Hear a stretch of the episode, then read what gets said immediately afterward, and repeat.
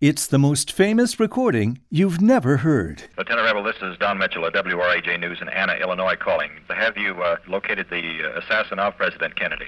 Uh, I think so. We, he killed one of our officers, and he was arrested shortly after. He was on the floor when the president was killed. That's a call to the Dallas, Texas Police Department on November 22nd, 1963. A call that for the first time revealed the name of Lee Harvey Oswald as the suspected assassin of President John F. Kennedy.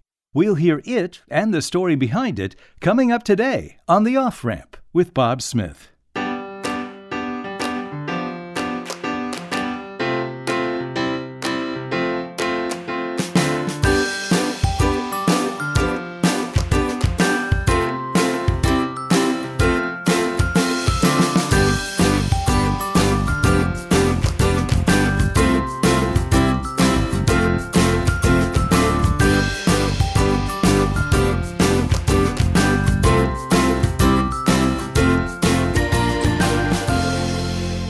This is Bob Smith. Welcome to the off ramp, a chance to slow down, steer clear of crazy, and get some perspective on life. Today we have two unique recordings surrounding the assassination of President John F. Kennedy a half century ago. One came from a remarkable man I worked for named Don Michel. Don gave me my first job after college at his small town broadcasting operation, and soon after I joined, I discovered his station was anything but conventional, anything but normal. Somehow, Don Michel, my boss, was able to convince scores of famous people to grant interviews to our small 500 watt radio station. Recently on the off ramp, we played an interview on news gathering that he did with the late great Walter Cronkite. But Don also interviewed such luminaries as Ralph Nader, Buckminster Fuller, Bob Hope, Norman Vincent Peale, Ann Landers, and Colonel Harlan Sanders of Kentucky Fried Chicken fame. Some came to us, others he went to. All were convinced to spend time with Don for a recorded conversation, and our little radio station benefited. That was impressive enough. But even more impressive was the fact that 10 years before I joined Don, he covered one of the biggest stories of the century the assassination of President John F. Kennedy. And he covered it from his radio station in Anna, Illinois. Don is retired today and, at the age of 88, lives in Dallas, Texas. Recently, I spoke with him about that fateful day in history. I'd like to go back to the most remarkable thing that I know you did, and that happened on November 22nd, 1963. Maybe you could take us back to that day, that famous phone call you made. Uh, when JFK was shot, you mean? Yes. Uh, I, I was uh, home for lunch, and my friend called me, and he said, uh, you know, the, the, he had just uh, heard on CBS that uh, President Kennedy was shot. I said, oh, thank you, goodbye. And five minutes later, I was uh, at the radio station. The, the uh, teletype machine that went ding, ding, ding, ding, ding, ding, ding, ding, you know, and Bob Daly, who was on the only person there during the noon hour, thought it was just a, a telephone ringing and ignored it. And uh, so we we uh, rigged up a microphone to, very quickly to, to go into the teletype booth where the news was coming in, and I read the bulletins right off the uh, right off the wire as they came in. Uh, what kept people listening to WRAJ was they thought if they turned it off, they're liable to miss something they would have liked to heard. That day, you were worried they were missing something because TV was running a story and the teletype had gone dead. Yeah, and uh, I, I, we had just gotten uh, direct dial phone service in Anna, Illinois, and I called the Dallas Police Department and asked to talk to a certain man who had been mentioned in one of the bulletins. Now, let's stop for just a moment and review. With no network radio affiliation, little WRAJ Radio had to rely on its United Press International teletype for news on President John Kennedy's assassination. And after an initial rush of bulletins, the teletype machine fell silent. It went dead, offering only occasional rehashes of the first dispatches. So, frustrated because he knew his listeners were defecting to television, Don decided he'd telephone the Dallas Police Department himself to find out what was going on. He wanted to talk with Captain Pat Gannaway, an officer who was quoted in one of those early UPI stories. Don ran a tape deck during the call and came away with one of the most remarkable recordings anyone's ever heard from that day. A correction, never heard from that day, because the recording only aired on his little 500 watt radio station in Anna, Illinois, but he occasionally replayed it for astonished listeners for years afterward. It was definitely a different era because amazingly, when Don called, the Dallas police, in folksy small town fashion, supplied him with everything he asked for, including the big unknown, the name of John F. Kennedy's alleged assassin. In fact, Dallas police were so accommodating, he had to cut their conversation short. Now, back to Don. And they said, well, he's he's not here, but the the man who arrested Oswald is here. You want to talk to him? I said, yes, I certainly do. so we had about a five minute interview about his capture. I'd love to play that sometime if you would give us permission. That would be great to hear that conversation at some point. You, cer- you certainly have my permission to play it. So, here with Don's permission is that call, the most famous historic phone call you've never heard, from November 22nd, 1963. Hello, is this Dallas Police Department? Uh, no, sir. Excuse me. I can ring. Which division did you need? Jarvis? May I speak to Captain Pat Gannaway, please? Long distance calling. Uh, the captain isn't in the office, sir. Uh, could you hold the line just a minute? All right. Rebel? Hello, is uh, Captain Pat Gannaway there, please? No, he's not here just now. Uh, this is Lieutenant who? Revel. Rebel. Lieutenant Rebel, this is Don Michel of WRAJ News in Anna, Illinois, calling uh, to find out have you uh, uh, located the assassin of President Kennedy? Uh, I think so. We, he killed one of our officers, and he was arrested shortly after. Uh, he was on the floor when the president was killed. What were the circumstances when he killed the officer? Uh, I'm, I'm not familiar, too familiar with, it, but I think it was a traffic violation. I see. Killed the officer, just uh, shot him uh, a couple of times. Did um, how did you uh, get? Uh, I mean, how did you know this person was the one? Well, I tell you what, I've been so busy here trying to. I had the security on the president, so uh, I was uh, at the uh, auditorium where he was to speak, and I was uh, there when it happened. I see. And uh, all I'm getting is just uh, piecemeal information, really, Uh huh. as to what actually happened. The officer who arrested him is here. Would you like to talk to him? Yes, I certainly would. Hello, who am I speaking with, please? Uh, this is Detective Taylor. Detective Taylor. Yes, sir. Uh, did you arrest the do you, did you arrest the person who is uh, thought to be the assassin? Yes, sir. I assisted. And uh, how did it come about? Uh, we had information that he was in a theater, I see. Texas Theater in uh, Oak Cliff of Dallas. You received a tip on that. Yes. Uh-huh. Uh. Then what? we went to that uh, theater and went in there and found him hiding in the uh, lower uh, uh, lower floor theater. Uh-huh. Did he admit? Uh, well, uh, not readily, no, sir. Uh, he's upstairs now with our homicide uh, bureau, and they're uh, talking to him. I don't know whether he's admitted it yet or not. I see. He- Did he Uh, shoot one of your officers inside the theater? Sir? Did he shoot and kill one of your officers inside sir, the it was theater? uh, before we before he went to the theater. He shot and killed one of our officers. How did he happen to do that? Was this a traffic violation? This Or was, uh, I understand a traffic violation. The officer stopped him and he uh, he shot him. I see. And um, what uh, he is being uh, held up upstairs. Do you have his name? Sir? Do you have his name? Uh, yes, sir. What is his name? Uh, Lee Harvey Oswald, O-S-W-A-L-D. O S W A L D. What is his age? Uh, I'm not sure. He's approximately 23 or 4 years old. 23, 24. That's just by appearance now. I don't know. I see. White male. Uh, yes. And uh, where is he from?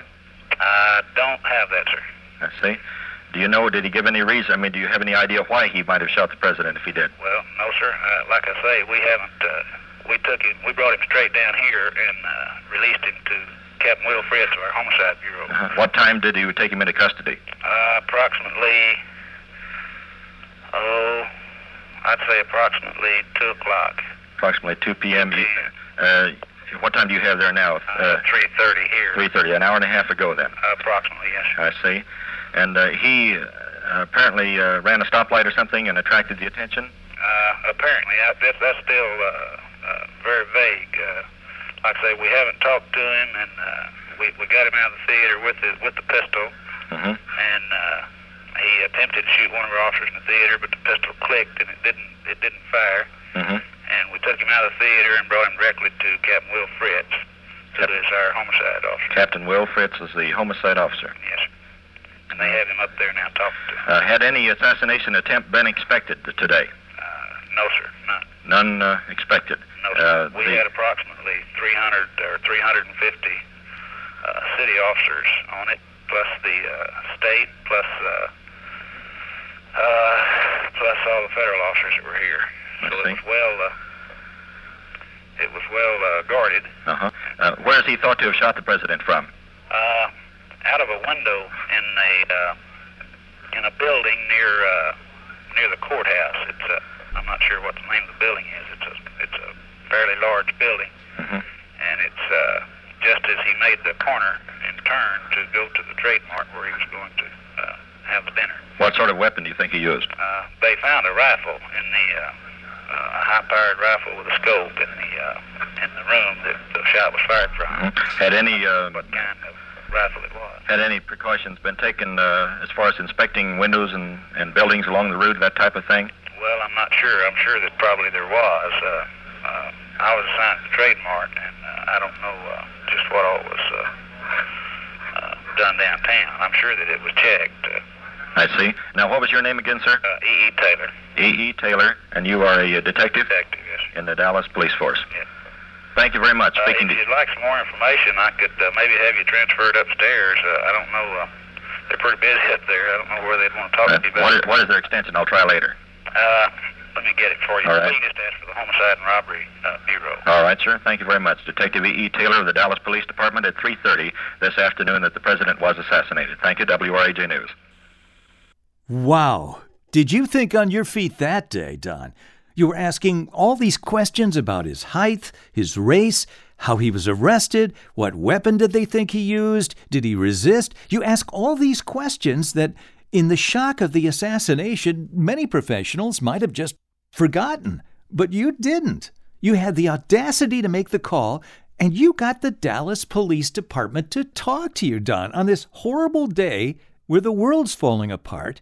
You got them to talk to you, and they gave you the name of the suspect in the assassination, just like you got all these other famous people to talk to you. What in the world was your secret? How did you get them to speak to you?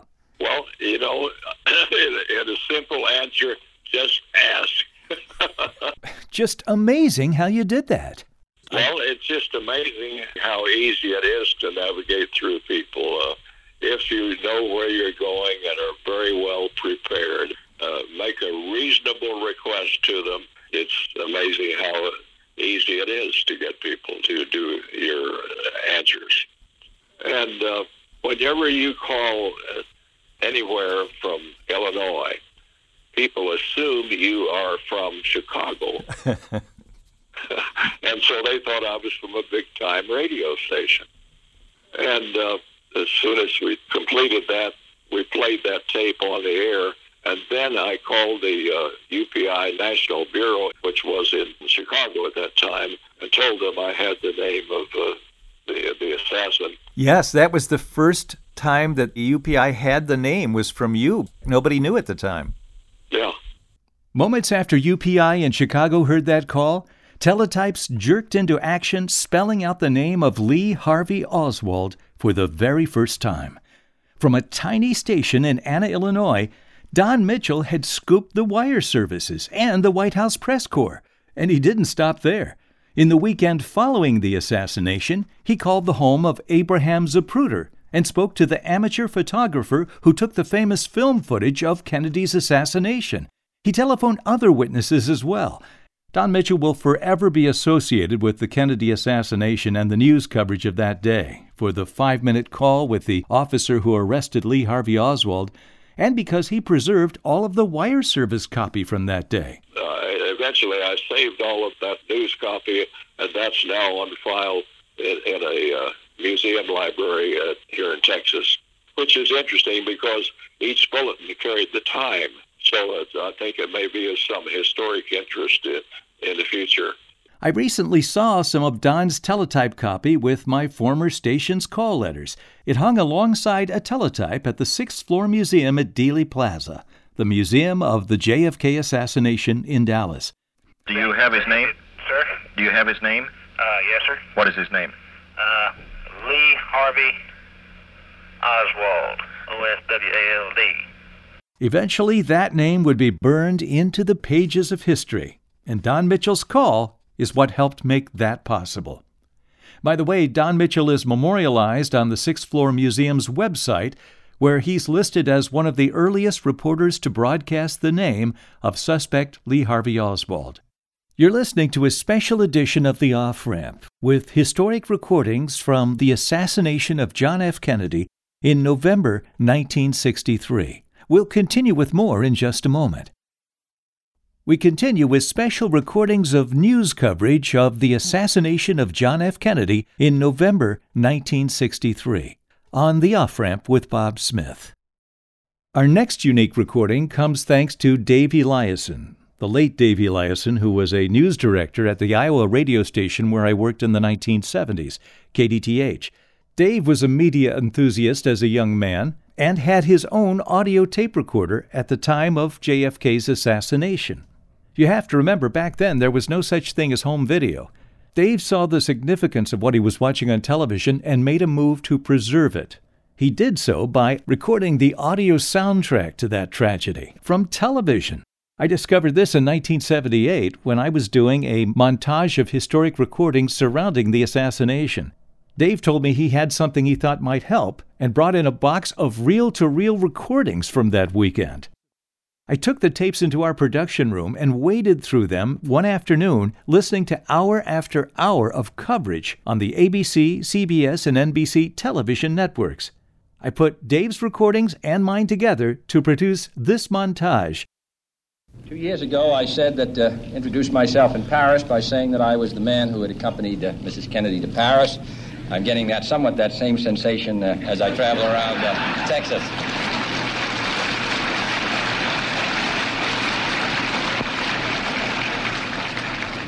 Nobody wonders what Lyndon and I wear,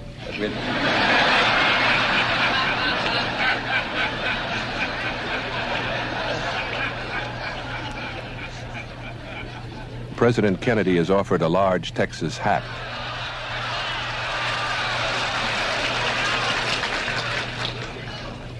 I'll put it on in the uh, White House on Monday. If you'll come up there, you'll have a chance to see it there.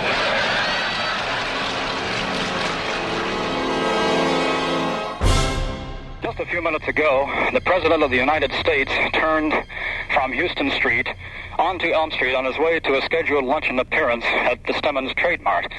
As the president turned, applause broke out from a sparse crowd on both sides of the street. And as he went by the Texas School Book Depository, headed for the Triple Underpass, there were three loud, reverberating explosions. Nobody moved. Everyone seemed stunned. A few seemed to look around, wondering who has the firecrackers. Then suddenly the Secret Service men sprang into action.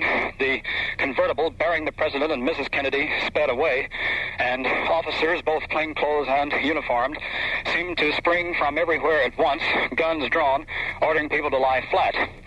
There are two witnesses who were near the president's car at the time of the explosions who say that shots were fired from which upper window we do not know.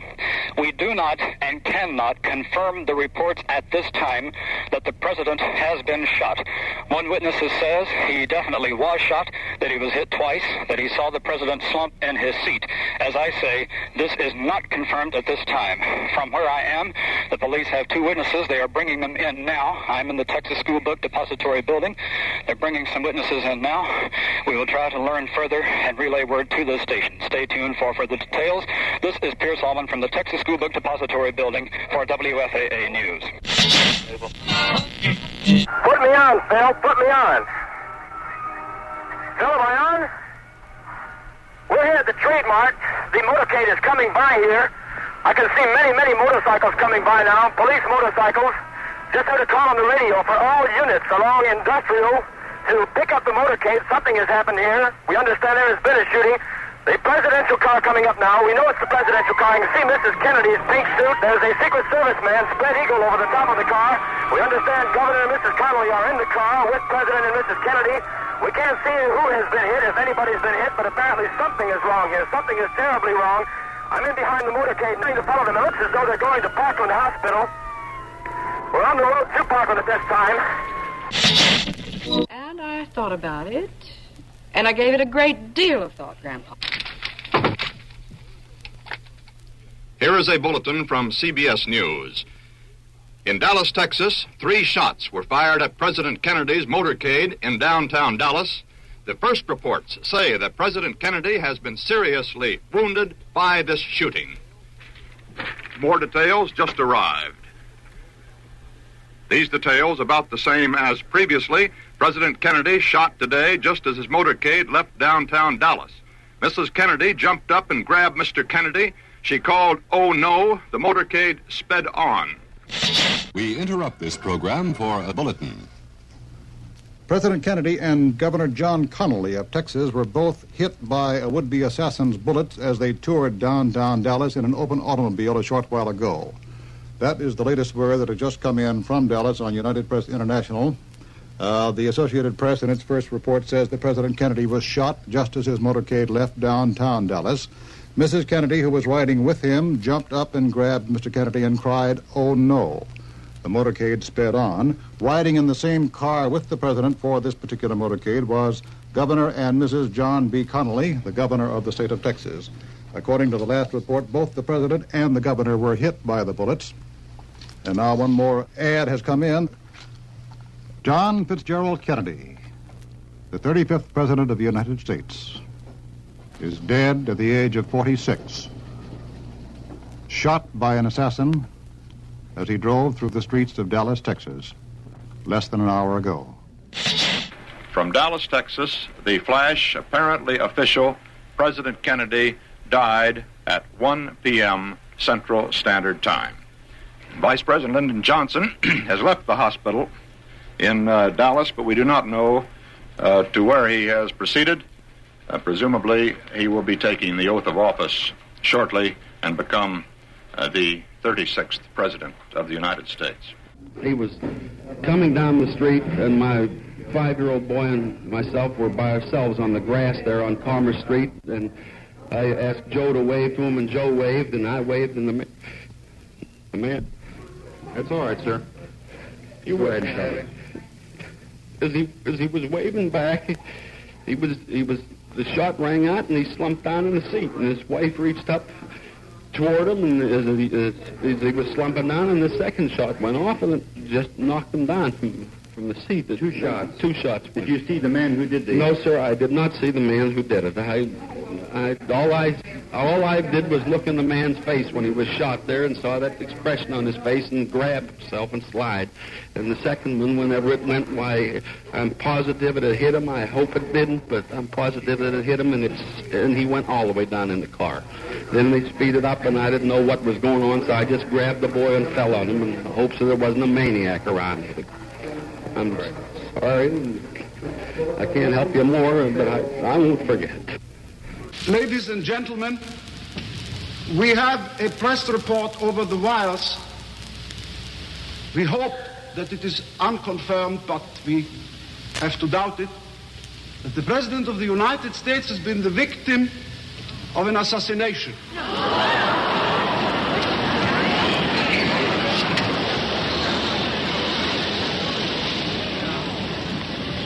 We will play the funeral march from Beethoven's Third Symphony.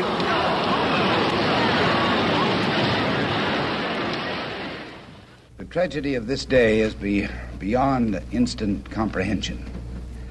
All of us who knew him will bear the grief of his death to the day of ours. And all men everywhere who love peace and justice and freedom will bow their heads. At such a moment, we can only turn to prayer. What was your reaction, sir? Well, I'm shocked, like the rest of the people are shocked. And how will it affect your plans, sir? Uh, I don't think it'll affect my plans at all, and I don't want to discuss it. Sir, have you had any chance to discuss this with No, anyone? nobody, nobody, and I don't care to discuss it. And what are your plans, sir, when you leave Muncie? Going back to Washington. Sir, how do you think this will affect the operation of government?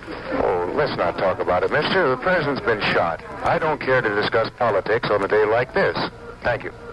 I share the sense of shock and dismay that the entire nation must feel at the despicable act that took the life of the nation's president. This is a sad time for all people. We have suffered a loss that cannot be weighed. For me, it is a deep personal tragedy. I know that the world shares the sorrow that Mrs. Kennedy and her family bear. I will do my best. That is all I can do. I ask for your help and God's. And here comes Lee Harvey Oswald. His back is to you. You can't quite see him. His face is still. The basic fundamental hygienic uh, rights, I mean, like a shower and the clothes. These, these people have given me a hearing without legal representation or anything. You shoot the president? I didn't shoot anybody, not to. Chief Curry, could you detail for us what led you to Oswald? Not exactly, except uh, in the building we. Uh, you can move a little bit. When we uh, went to the building, uh, he was observed in the building at the time, but the manager told us that he worked there. You think the smudged fin- you think the smudged fingerprints that have been found on the rifle which killed the president will be able to establish the identity of the killer? We hope so, but I couldn't say. Has he made any admissions at all about No. the shooting of the police officer? No, he denies everything. Why, why do you think the police officer went to him in the street? What was the reason? I think he suspected him because of a description that had been put out on the radio. On the police radio. Chief Curry, when you first uh, knew of the Dallas policeman dead, uh, what then led you to the theater? What information did you have from there? I understand that someone called, uh, I think the ticket taker from the theater called. Chief, do you have? We did not have But you were not informed. We had not been informed of this man. Chief, do you have any concern for the safety of your prisoner in view of the high feeling among the people of Dallas over the assassination of the president? No, but precautions necessary. Precautions will be taken, of course, but I'm not. Uh, I don't think that uh, that the people uh, try to take the prisoner away from us. Now the prisoner uh, wearing a black sweater, he has changed from his T-shirt, is being uh, moved out toward an armored car, being led out by uh, Captain Fritz. Here is the prisoner. Do You have anything to say in your defense?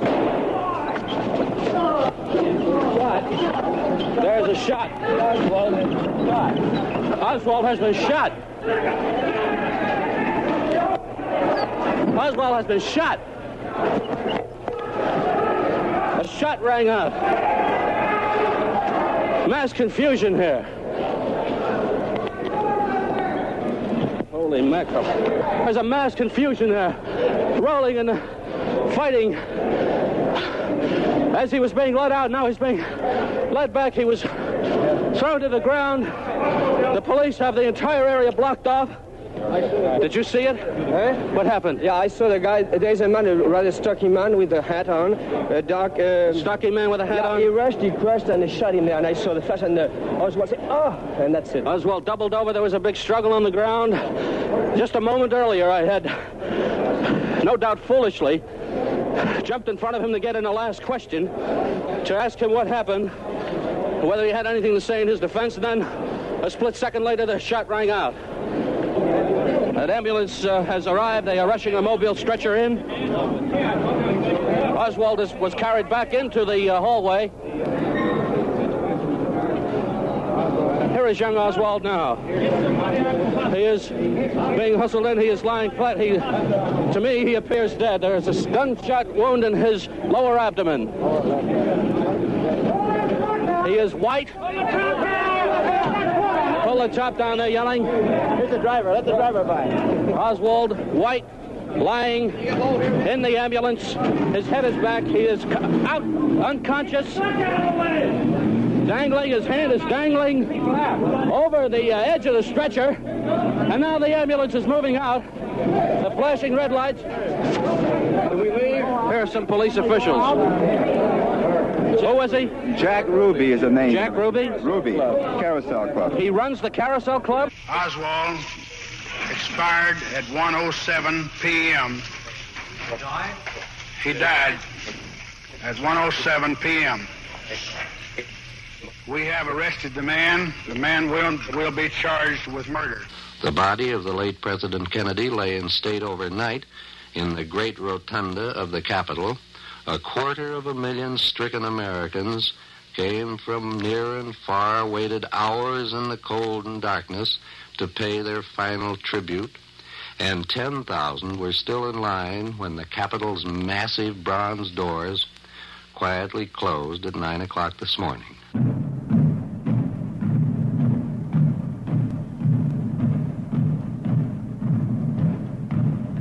The people at the curb are silent.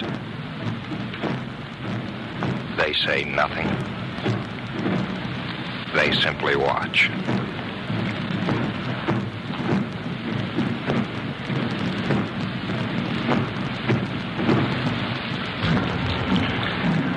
There is some movement now on the sidewalks.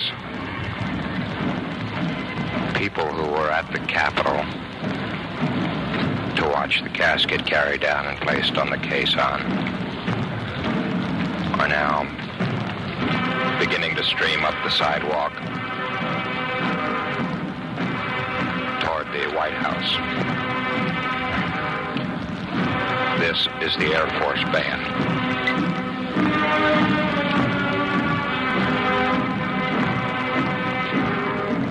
Mrs. Kennedy now, standing with her brother-in-law, the Attorney General, has moved forward as she has moved to within three or four feet of the bronze casket. Her veil gently blowing in this breeze. The troops will be brought to present arms, and a 21 gun salute will be sounded. Robert Kennedy has brought Mrs. Jacqueline Kennedy to a position directly in front of the casket and next to it.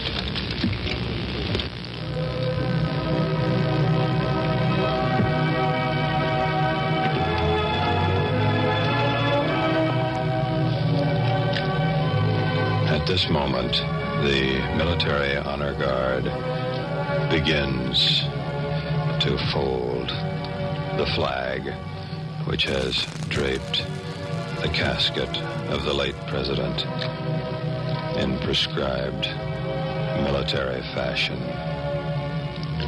The folding almost completed. After the flag has been folded, the body bearers then will move from the graveside. And the chaplain will bless the eternal flame, which is to be lighted here at the graveside during the burial ceremony by Mrs. Kennedy.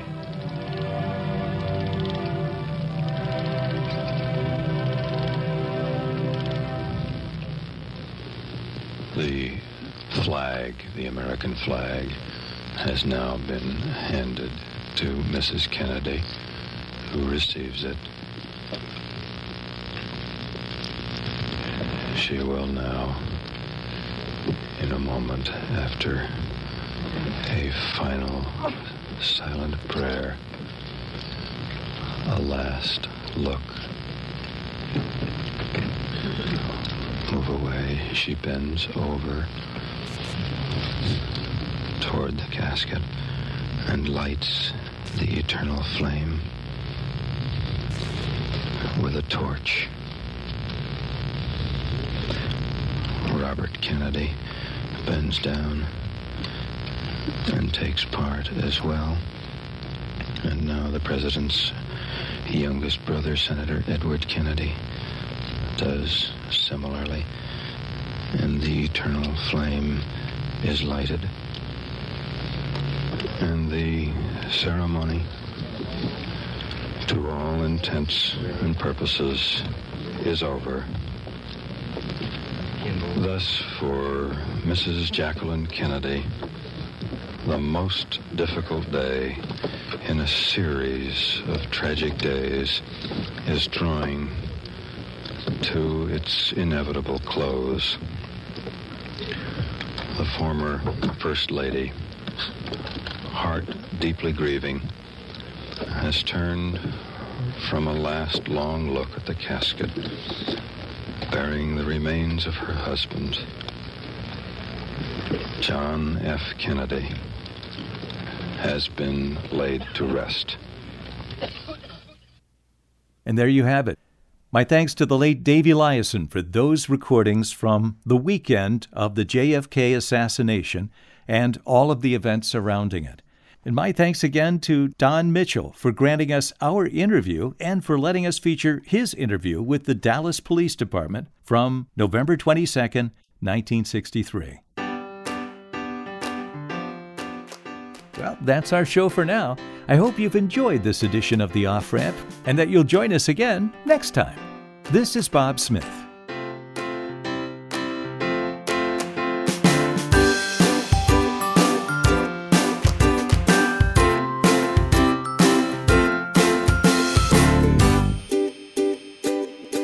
The Off Ramp with Bob Smith is produced in association with CPL Radio and the Cedarburg Public Library, Cedarburg, Wisconsin.